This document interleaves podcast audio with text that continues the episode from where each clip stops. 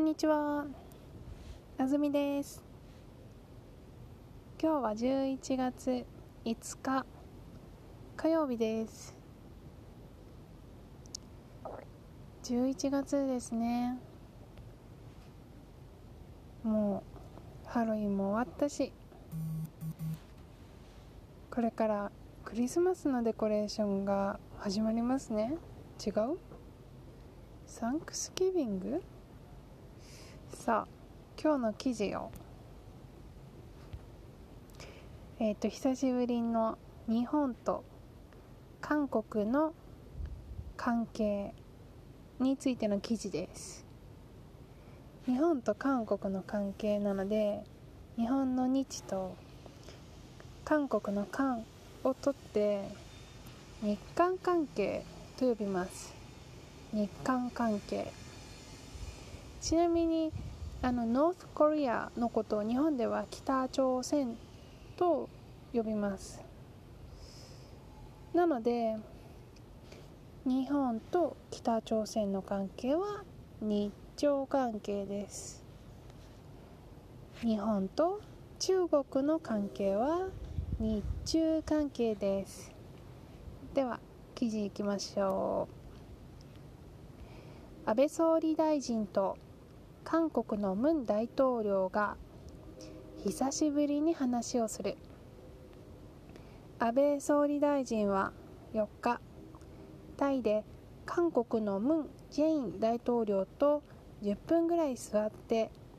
通訳だけを入れて話しました。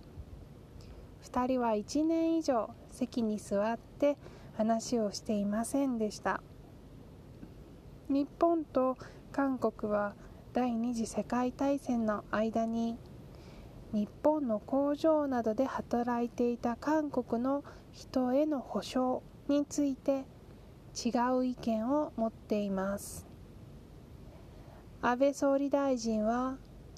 この問題で日本が意見を変えることはありません。しかし日本と韓国の関係は大切です。と伝えました。文大統領は、経済や北朝鮮の問題でもこれ以上に協力することが必要だと考えていますと言いました。ふたりはこれからも話し合いを続けると言っています。日本と韓国は国の安全のための情報を交換する ジーソミア という約束をしていました。しかし韓国がこの約束をやめると言っているため、今月にじゅうさんにちに終わります。日本の政府は考えを変えるかどうか注目しています。はいえっとジ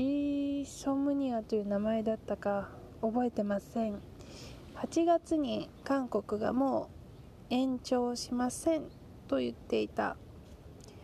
えっと情報共有のえー、っと約束ですね。北朝鮮がミサイルを撃ってきたりした時に情報交換をしたりするための取り決めだったんですけれども、それがもうすぐ終わるということです。で、えー、っとこの関係が悪くなっている状態、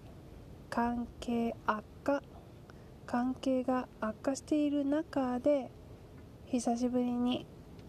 えー、と日韓ふたつの国のトップが会談をしましたね。日韓トップ会談ということになります。えっ、ー、ともう何ヶ月もこの騒ぎが始まってから経つので、やっとこうイージーウェブニュースでもちゃんと説明してくれるようになりましたね。戦争中に韓国の人を日本の会社で働かせていたから、その償いをしなさいという韓国の裁判所の命令が問題になっています。えっと、その何年も 何, 何十年も前に戦争についての保障はもう全部これで終わりですという約束をしたにもかかわらず、裁判所が新しい保障の命令をしてきたことに対して、日本はその会社ではなくて国として保障をし終えているんだからこれ以上することはできませんという姿勢を示しています。えーと、この問題がどんなふうにすれば決着がつくのか、やっぱり何ヶ月も経ちますが全く分かりませんね。譲らなかったら永遠に解決しないで、その企業の財産が、えーと、韓国の裁判所や、まあ、政府によって没収されてお金として被害者に行くことになるんだと思います。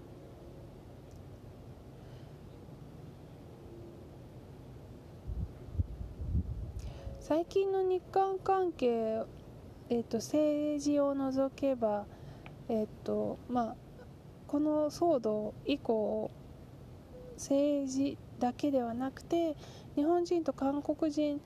というもうあのもっと大きい括りでちょっと衝突が